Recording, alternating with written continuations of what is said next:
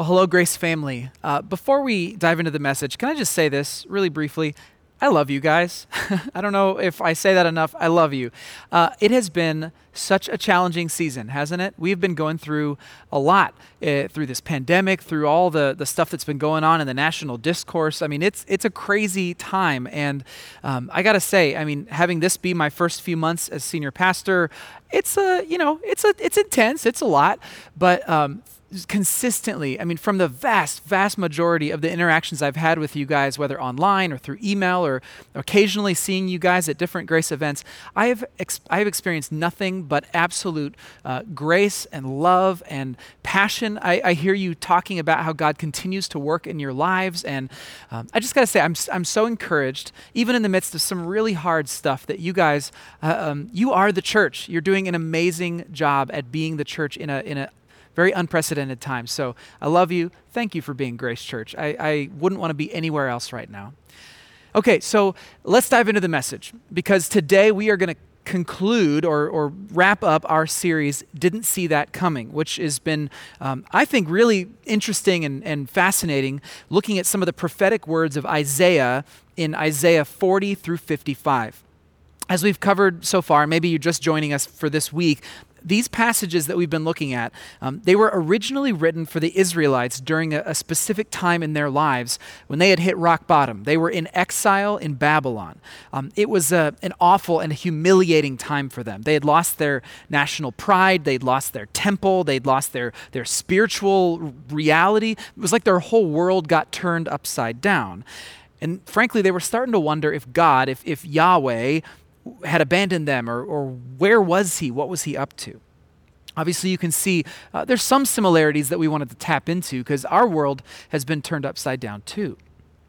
So, in that context uh, of the Babylonian exile, the prophet Isaiah had a very singular message for the people. It was a very clear one, and it was this God is still working. We've been saying that every single week in this series. God is still working. Although not in the ways we might expect. And that's where we got the title, I Didn't See That Coming. Last week, I introduced a character, a character who shows up in this portion of Isaiah a few different times, the so called servant of God. Servant of God. Now, there are four prophecies in this section of the book that are all about this servant. And as you read them, as you read these poems, you start to see some similarities uh, that describe this, this person. First of all, this servant is kind of the exact opposite of what we would think is someone who's going to be the servant of the God of the universe. Uh, instead of power and might and, and majesty, this servant is humble and gentle and peaceful and quiet. In a world filled with powerful people, this servant is kind of a nobody kind of a nobody. And, and throughout these four, what they're sometimes called servant songs, through these four servant songs, this servant faces humiliation and, and uh, rejection as humanity pretty much despises him. So that's another, another thing that makes, uh, makes this servant so unique that despite all of this rejection, the servant stays true to his mission, uh, stays faithful to this idea of bringing God's justice into the world. God's justice, which, uh, as I, I, talked about last week, is kind of shorthand for saying that uh, justice is God's intentions for humanity coming to fruition, the world being made right, God's mishpat, God's justice. Healing, uh, peace, freedom, abundance, harmony, that, that's all that's wrapped up in this idea of God's justice. It's a return to Eden. So the first servant song talks about him and says this He will not falter or lose heart until justice prevails throughout the earth. So this servant is steadfast, even in the midst of all this, this rejection. In other words, by, by giving his life to God's justice, this servant, this humble, rejected nobody, ultimately is successful in his mission. God's justice does prevail through him, just again, not in the way that we might expect. Now, as I talked about last week, when you look at this servant, uh, one person rises to the top as a pretty obvious fulfillment of these prophecies, and it's Jesus. Jesus is, is the perfect example of this suffering servant. When we think about Jesus on the cross, his sacrifice, the, the life that he lived, it is obvious that he is the quintessential servant of God. Okay? He is the fulfillment of these prophecies. But but as I made the point last week, when you consider the original context of these passages of Scripture, you realize that in some ways, these poems don't just describe a servant of God, they also kind of describe any servant of God, including you and including me. That's, I know that sounds a little weird and provocative, but, but if we dedicate our lives to God's justice, like this servant, if we are committed to healing the world in Jesus' name, well, then we are going to face some of the same challenges and rejections that he did, that this servant did, that Jesus did. As the Apostle Paul put it, we are going to share in the sufferings of Christ. All that to say, as we meditate on these servant songs in Isaiah, we can listen to the voice of the Holy Spirit, not just giving us insight into our Savior, but also speaking to us about how our own lives might look as we try to heal this very broken world in His name. So today, uh, we kind of last week set up all the big picture ideas. Today, I want us to zero in on the fourth servant song. It's probably the one that you're most familiar with if you've ever heard these. Um, but I'm hoping that with this new context in our mind for sort of the broader way of looking at these passages, I'm hoping that as we look at these poems, we are going to come away with some fresh insights on these words. So let's turn to Isaiah 52, verse 13, and we'll start to read this fourth servant song. See, my servant will prosper, he will be highly exalted. But Many were amazed when they saw him. His face was so disfigured, he hardly seemed human. And from his appearance, one would, one would scarcely know that he was a man. And he will startle many nations. Kings will stand speechless in his presence, for they will see what they had not been told. They will understand what they had not heard about. Who has believed our message? To whom has the Lord revealed his powerful arm? My servant grew up in the Lord's presence like a tender green shoot, like a root in dry ground. There was nothing beautiful or majestic about his appearance, nothing to attract us to him. He was despised and rejected, a man of sorrows, acquainted with deepest grief. We turned our backs on him and we looked the other way. He was despised and we didn't care. Okay, we'll stop right there. Yet again, right off the bat, uh, just like last week, we see this, this odd concept of the servant of God, the one who's working for God, the God of the universe, remember, being rejected by humanity. That doesn't seem to, to add up. Why would, the, why would God's servant be rejected? Verse 15 says, He will startle many nations. In other words, He's not just rejected by Israel, He's not just uh, despised by, by the people of God, he's, he's rejected by the world by all of humanity. I love uh, some of the poetic imagery that we read in this, in this, this passage. For example, look at verse number two. Verse two, uh, it says, My servant grew up in the Lord's presence like a tender green shoot, like a root in dry ground. Nothing, nothing beautiful about him, nothing majestic, right? Okay, so what does that mean? What, what was Isaiah getting at there?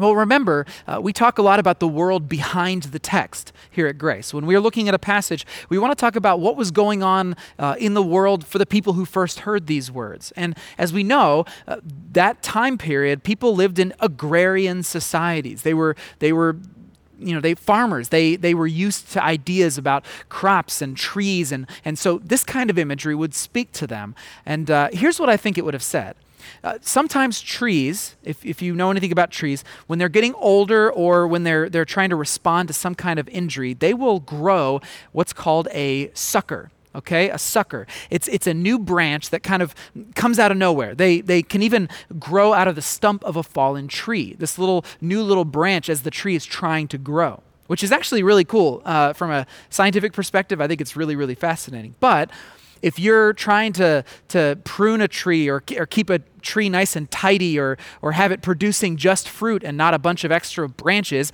suckers can be kind of annoying. Um, on my farm, there are a bunch of these really huge and old catalpa trees.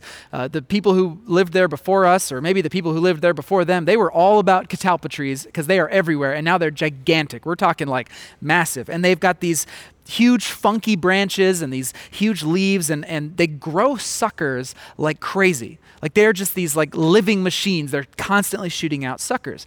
Um, well i recently was pruning one of these catalpa branches. Uh, there was a, a, low branch. It was kind of an overgrown area so i took out this branch and uh, i came back like I don't know, a month later, and right, right off the bat, there was a five foot tall sucker growing, this whole new branch, this whole new little mini tree growing out of the area that I had cut. So I cut that off because I, I, again, was trying to clear out this area. And this is what came back. Ever since, like we're talking two weeks ago, all of these new suckers are growing out of the part that I had cut off. It's crazy. It's crazy. And that, that image right there of those annoying little suckers, that is how humanity is viewing this servant of God, this tender green shoot, an unwanted, unexpected, insignificant nuisance. Right? That's the picture that Isaiah is painting here with this imagery. But this is why, I, have I mentioned I love the Bible? This is where it gets really cool because there's a whole other layer to this imagery of this tender green shoot. This is where the world of the text comes in, where we talk about how this passage connects to other passages and how the imagery speaks to other biblical imagery. If you go back uh, to Isaiah 11, now this was a prophecy way before the Babylonian exile. When you go back to that, uh, y- there's another prophecy about a young branch. Actually, it's about a sucker. Uh, so listen to this prophecy Isaiah 11. Out of the stump of David's family will grow a shoot a sucker. Yes, a new branch bearing fruit from the old root. And the Spirit of the Lord will rest on him.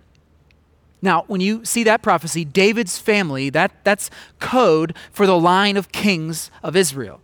This new branch, according to Isaiah 11, is, is one from that family who is going to bring God's justice to the world. Uh, go read that passage sometime. If you've heard that phrase, uh, you know, the, the wolf will lie down with the lamb, that's where it comes from. So go check that out later. But, but this is a, a, a person in the line of David who's going to bring God's justice to the world. But when you read Isaiah 11, it says that this branch is growing out of a stump. What does that mean? It means that, that the tree of Israel's kings had fallen. It was destroyed, all but dead, right? Hope for Israel's restoration was going to come from this humble little sucker that was growing up out of the stump. So when you take these two prophecies and you take these two layers of meaning and you put them together in Isaiah 53, here's what you find. Here's what you find. This unwanted sucker, this new growth, from this fallen tree of Israel is actually bringing God's purposes to fruition. You see that, that the prophet here, Isaiah, is suggesting that through this servant of God, Yahweh is working to fulfill his purposes. Ultimately, you know, he's going to restore his people Israel. He's going to heal this world. Even in the midst of the Babylonian exile, this tree of Israel will bear fruit no matter what. But it's going to happen through this tiny green shoot, which everyone else sees as just this unwanted sprout. Verse 3 We turned our backs on him. We looked the other way. He was despised, and we did not care. You see, God's restoration, God's healing was on the move. We just didn't see it coming. That's what Isaiah is suggesting here. Isn't that beautiful? Isn't that powerful? So keep that image in your mind. I want to continue, uh, continue reading because there's more to this whole prophecy of this suffering servant. Let's read what happens next. Starting in verse 4. Yet it was our weaknesses that he carried, it was our sorrows that weighed him down. And we thought that his troubles were a punishment from God, a, a punishment for his own sins. But he was pierced for our rebellion, he was crushed for our sins. He was beaten so that we could be whole. He was whipped so that we could be healed. All of us, like sheep, have strayed away. We've left God's paths to follow our own. Yet the Lord laid on him the sins of us all. He was oppressed and treated harshly, yet he never said a word. He was led like a lamb to the slaughter, and as a sheep is silent before the shearers, he did not open his mouth. Unjustly condemned, he was led away. No one cared that he died without descendants. that his life was cut short in midstream, but he was struck down for the rebellion of my people. He had done no wrong, he had never deceived anyone, but he was buried like a criminal. He was put in a rich man's grave. Okay, so it was our weakness that he carried, it was our sorrows that weighed him down. Now, in the ancient world, saying something like that was a pretty provocative idea because uh, back then, especially back in ancient Israel, there's a pretty common mentality that you kind of got what was coming to you. If you were suffering in some way, if you were suffering from disease or hardship or something like that, well, then you must have done something to deserve it. Surely you must have sinned or made God unhappy somehow for, for this kind of suffering to, to happen. That's why it says, you know, we thought his troubles were a punishment from God because it just makes sense. But here, with this servant, that's not the case. Now, this servant who is being pierced and crushed and beaten and whipped, he does not deserve it. Not at all. In fact, not only does he not deserve it, but we do. We do. Look at verse 6. The Lord laid on him the sins of us all. So he's bearing what we deserve. What this servant is experiencing here is the consequences of our rebellion. We rebel, and he pays the price. It's kind of like um, the picture of Dorian Gray. Have you ever heard of that? It's, it's an old novel from like the 1890s, and it's this, uh, it's this story of a, of a wealthy aristocrat who has this painting made of himself, which uh, I guess it looks like him or something like that. And then he somehow, I, I, don't, I haven't read it since like middle school, but he sells his soul and decide, somehow by selling his soul, all of what he uh, would normally age or experience goes into that painting while he stays young and beautiful and, and whatever. So as the story goes on, he goes off and he just lives this awful life. He's, he's super sinful, he's abusive, he's, he's kind of just a, a gross guy. And this painting ends up taking on all of those effects. He sins, and the painting shows that sin and the effects of that sin uh, as, as, you know, as he's supposedly getting older. Now, again, Isaiah is basically saying that, that this servant of God He's like that portrait. he's a portrait of us. As we corrupt our lives by sin, like Dorian Gray, he's the one who bears the effects of it. You want to look at what our sin does to somebody? You look at him because he's the one experiencing the consequences. Now, look, obviously, that, that prophecy, that whole idea that's obviously about Jesus because Jesus is the most perfect fulfillment of this passage, of this suffering servant. He's the one who shows us what it even means in the first place to bear the sins of others. As it says in verse 8 and verse 9, he was unjustly condemned. He had done no wrong. He, he never deceived anyone. Jesus was the ultimate suffering servant because he was sinless. He was perfectly in line with God's intentions for the world. And yet, he willingly went to death as a result of humanity's sin. He was the ultimate sacrificial lamb, as it says in verse 7. Now, I know that we could probably spend a ton of time getting deep into that aspect of this, uh, of this prophecy, the whole sacrificial system. Um, I'm not going to do that today, but here's what I'll tell you. Back in February, when we did our Return to Eden series, all about the law of Moses, I did a whole sermon about the sacrificial system, and I talked specifically about Isaiah 53. So if you want to know more about the Lamb of God uh, as, a, as a substitute for humanity, please go back and watch that sermon. But for now, I'll just say this I'll put this simply because of the death and the resurrection of Jesus, he made it possible for humanity to experience not just forgiveness of our sins, not just, you know, being wiped clean. He actually made it possible for us to experience freedom from the power of sin, the ability to, to not live through our sinful nature anymore. That's what the Holy Spirit within us makes possible. Okay, so that's what the holy, that's what the, the, the suffering servant experienced and opened the door for us to, to experience. So, yes, Jesus is the ultimate suffering servant. The passage is absolutely about him, but, but, as I said last week, there is a sense in which these passages are about all servants of God, even this one. Now, no, we don't atone for the sins of humanity, right? We can't do that because, look, we're all sinners. We're all sinners, and so we are not able to be that, that spotless lamb. None of us can. That's only Jesus because he is God in the flesh. But think about happen, what happens when you choose to be a servant of God. Think about what, when you dedicate your life to following Jesus, to, to modeling your life after His, to actually giving of yourself to healing this broken world. Think about what happens. For one thing, it means intentionally descending into the brokenness around us as a way of attempting to heal it. Look, when we, when we follow Jesus, we do not withdraw from the world and lock ourselves in a church building and just watch the world around us go to hell in a handbasket. No, that's not what we do. We dedicate ourselves to spreading hope and life and justice wherever we go. We don't just shout it with a bullhorn, we go into the world to spread it. We bring the light of Christ, we bring the gospel into dark places. That's the, the whole point. that's the, the whole point of what we're doing. But you know that if we do that, if we're going to rub shoulders with broken people, well, guess what? It is going to be painful at times. I talked last week about the, the low grade fever of sadness, right? Something, it's a phrase that my, my dad used all the time. I think he may have coined it. You've experienced that low grade fever of sadness if you have dedicated yourself to bringing light into dark places. For example, for example, uh, if you've ever loved someone who is deep in the throes of an addiction, you know what it's like to be weighed down by someone else's sorrows, don't you? You know what it's like to bear that. If you've tried spreading uh, hope or light in a dark place, well, then you likely know what it's like to be mocked or ignored or despised. You're, you know what it's like to feel like a, just I can't even say this, an annoying little green sucker growing out of a tree. You know what it's like for people to look at you and scoff.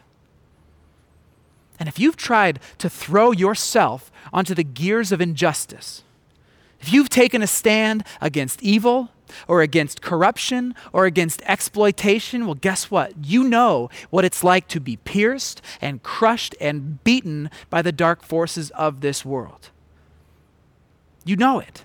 As much as I wish that following Jesus was one just like happy, long victory march, we know that as long as this world is still broken, we're walking a path of self denial, a path of, of self sacrifice. The low grade fever of sadness is going to be with us, it is ours to bear. It's not an easy road. It's not. Jesus said it himself. He said, You can enter God's kingdom only through the narrow gate.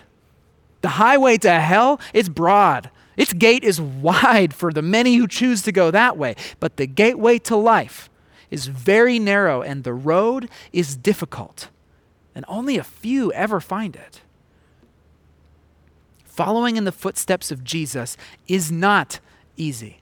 It's not easy. So, what hope do we have? We just have to suffer? What hope do we have as the, the servants of God? How can, we, how can we find hope? if we think that the rest of this life is just going to be the low grade fever of sadness? Well, let me, let me point you to the final words of Isaiah's fourth suffering servant song. Let's read this. Let's read this. Starting in verse 10.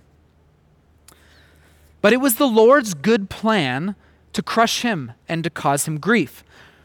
Yet when his life is made an offering for sin, he will have many descendants. He will enjoy a long life and the Lord's good plan will prosper in his hands. When he sees all that is accomplished by his anguish, he will be satisfied. And because of his experience, my righteous servant will make it possible for many to be counted righteous, for he will bear all their sins. I will give him the honors of a victorious soldier because he exposed himself to death he was counted among the rebels. He bore the sins of many and he interceded for rebels. Look at verse 11 one more time. Look at, look at verse 11. When he sees, when this servant sees all that is accomplished by his anguish, he will be satisfied. Satisfied. How could this be true? How can a servant of God an unwanted green shoot, chewed up and spit out by the world, unjustly accused, giving his life for those who reject him, how can that servant be satisfied? How can you? How can you be satisfied? I just talked about how hard it is to follow Jesus, what it costs for us to try to, to, to heal this broken world in His name. How will you ever be satisfied? Look, the Israelites who first heard these words, they were in an exile that was far from their home, that lasted for a generation. No temple, no power, no hope. We are in the middle of a pandemic where everything is turned on its head. Our country is full of rage and confusion, and the church is losing its voice. How can we be satisfied when it seems that serving God sometimes is like shouting into the wind, when it seems like so much of our work is futile? Well, I believe the answer. The answer comes in the line right before what I just read in verse 11. Look at verse 10. This is the key to this whole passage. The Lord's good plan will prosper in his hands. The Lord's good plan will prosper in his hands. From the very beginning of this series, the big idea has been simple God is still working, right? The Lord has a plan, He is still working. This should be an encouragement for us in a difficult time, just as it was for the Israelites, but it's also a reminder. God is still working. We are not the ones who heal this world. It's not up to us. We are simply instruments of a God who's making all things new. We are his servants. I've said this before God is playing four dimensional chess here. His ways are beyond our ways. We didn't see that coming. God is healing the world, and we don't always understand how.